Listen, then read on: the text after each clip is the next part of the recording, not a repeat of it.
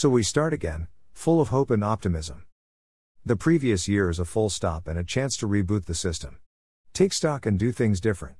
So, what did we learn these last 12 months? Are we better people? Do we care more? Are we there for each other? Or once we all get the miracle jab, do we just revert back to type trying to get our car parked in the last space before someone else does? Is socialism now alive, not in the political sense but in the human sense?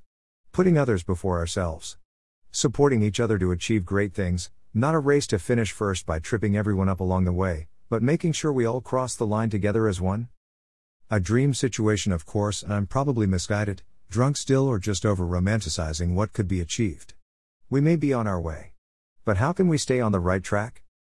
I'm hoping over the next few months to be able to answer some of these questions and see where we are all at in 2021. So happy new year and let's be aving you. P&L.